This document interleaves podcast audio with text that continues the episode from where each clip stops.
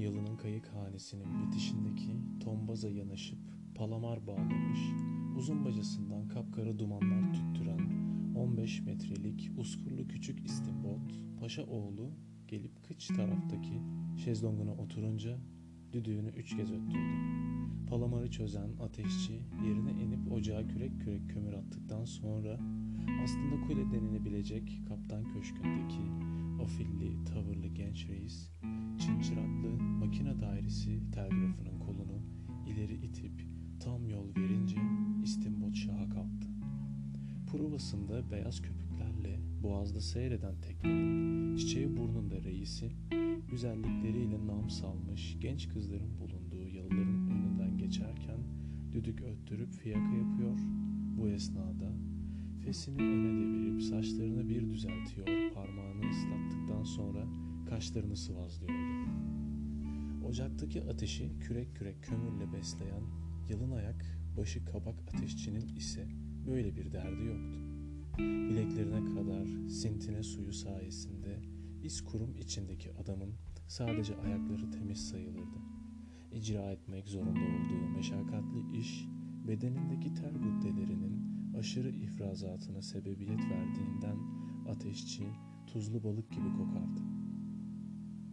Geceleri karısı pencereye çıkıp sokakta ateşçiyi gözlerse de adamı göremezdi.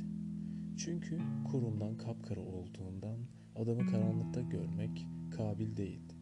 Öte yandan adam eve geldiğinde yaydığı raiha kadıncağızı fazlasıyla rahatsız eder. Bu yüzden ateşçiyi gusülhaneye sokup bir yıkardı.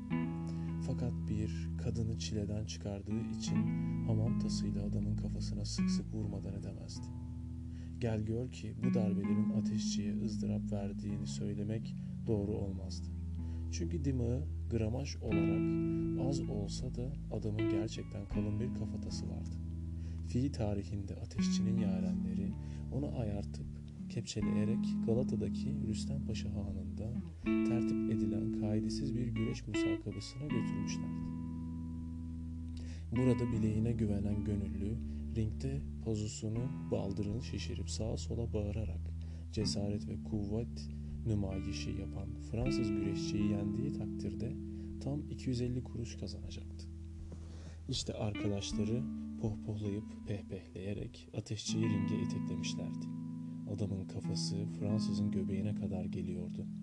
Acımasızca rakibi fazla beklemeden ateşçiyi uçkuru ve paçasından tutup ringden dışarı fırlatmış ama zavallı adamın hayırsız arkadaşları paramız yanmasın bakalım daha neler olacak diye kırık sandalyelerin arasında serseme dönmüş ateşçiyi kaldırıp koluna girerek tekrar ringe yollamışlardı. Adamcağız ringe çıktığında Fransız dizini ateşçinin apış arasına gömmüş, zavallıyı yere yıkmıştı. Herhalde müsakabanın galibi oydu. Ancak bu esnada beklenmedik bir şey oluvermişti. Seyircileri kibirle selamlayan Fransız güreşçinin arkası dönükken ateşçi yerinden doğrulmuş ve koşa koşa gidip rakibin kalçasına bir toz atmıştı. Ama darbenin şiddetiyle alnı kanıyordu. İşte o anda yani iki metrelik dev Fransız acı içinde yere yığıldığında salondaki seyircilerden bir o nidası geldi. Fransız hastaneye kaldırıldı. Ceviz büyüklüğünde bir kemik attığı toz sonucu ateşçinin kafasından kopan bir sella tusisa parçası kalça kemiği dört yerden kırılan Fransız güreşçinin kaba etine saplanmıştı. Tabip çıkarttığı bu kemik parçasının pencere camını çizdiğini gördü.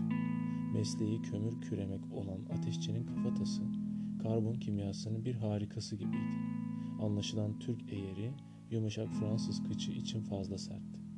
Paşa oğlunun istipotu tam yol seyrederken akşamüstü Galata rıhtımı bacalarından kapkara dumanlar saçan boğaz vapurlarının yanaştığı iskeleleriyle köprü, semaya uzanan minareleriyle Selahattin camilerin ve Ayasofya'nın silüetleri, Ser Asker kapısındaki o kule, Haliç kıyısında artık viraneye dönmüş deniz surları, Fener'deki Patrikhane ve o güzel okul, Bulgar Kilisesi ve en önemlisi Darsaadet Limanı nihayet göründü.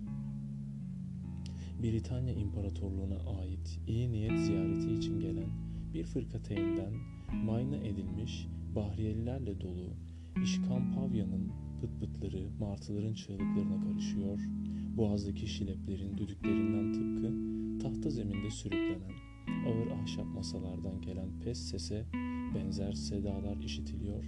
Rıhtımdan mecmuaların çıngırtı ve dağ dağsı hamhalmaların homurtu ve velves sesi duyuluyordu.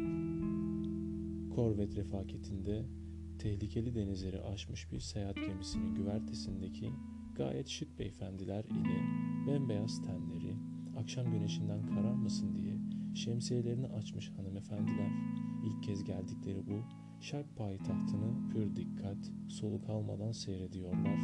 Bir yandan da ince uzun kadehlerdeki köpüklü şaraplarını yudumluyorlardı. Galata'daki yük gemilerinde bumbahar sürekli inip kalkarak Avrupa şehirlerinde imhal edilip sandıklanmış, piyanodan petrol lambasına, barograftan dikiş iğnesine, linotipten matbaa mürekkebine kadar türlü çeşitli mamul eşyayı rıhtıma indirmekteydiler. Bu malların bedeli nakitle değil, yok pahasına aynı olarak ödeniyordu. Yine bu gemilerin ambarlarına buharlı mecmualar, lüks mallara şehvet duyan açgözlü devlet erkanınca kendilerine verilen imtiyazla bankerler tarafından taşradan yağmalanan inciri, tütünü, pamuğu tıka basa yiyecekler. Ayrıca bedelin geri kalanı içinde bir tomar senet alacaklardı. Bu sırada Rıhtım Caddesi'ndeki Cafe Universe'in soluk yeşil tenslesi altındaki masalarda biralarını içen yahut biraz ileride Restoran France'de fincanlarından kahvelerini yudumlayıp kuru basan atıştıran tüccarlara vermiş oldukları rüşvet hesapladıklarından az çıkan muhasebeciler tarafından rapor veriliyordu. Fabrikasyon mobilyalar, İngiliz dokumaları, duvar saatleri, kristal avizeler, Avusturya imalatı fesler, tropik meyve konserveleri, hatta elbise düğmeleri rıhtımı fethetmişti. Şileplerle getirdikleri malları paraya çeviren tüccarlar herhalde fetihten sonra kiliseleri camiye çeviren padişah kadar büyük fatihlerdi. Çünkü bu macera perest adamlar gerçek birer bilgeydi. Konstantiniye fethedildikten sonra Ayasofya bir cemaat bulmuş ama Filsofya bulamamıştı. İstimbot'un afilli reisi akşamüstü Galata Köprüsü'nün Eminönü tarafındaki iskelede yolcularını indiren Beylerbeyi vapuruna kah yarım ton Nistan'dan edip kah yarım yol ileri vererek gide gele güç bela yanaşmış. Bu arada Çınçınlı makine telgrafında talimatları tatbike çalışan ateşçi kanter içinde kalmıştı. Vapura geçtikten sonra iskeleye çıkan Paşaoğlu köprüde kendisini bekleyen kupa arabasına bindikten sonra Tokatlıyan'a der demez zaten kamçısı havada hazır bekleyen işgüzar sürücü deh ha deh diye haykırıp beygirleri kırbaçladı. Dört nala koşan hayvanların çektiği araba Galata Köprüsü'nün tahta döşemelerini takırdata tangırtata yıldırım gibi ilerlerken can derdine düşen ahali ezilmemek için sağa sola çil yavrusu gibi kaçıyordu. Dışarıdakilerin sitem ve serzenişlerinden, şikayetlerinden usanıp dara boğulmuş olacak ki Paşa oğlu araba penceresinden perdesini açtı. Ayak takımının sızlanıp vızıldamasından afakanlar bastığı için Maroken koltuğun altındaki çekmeceden çıkardığı konyaktan kadehini doldurup biraz dikti.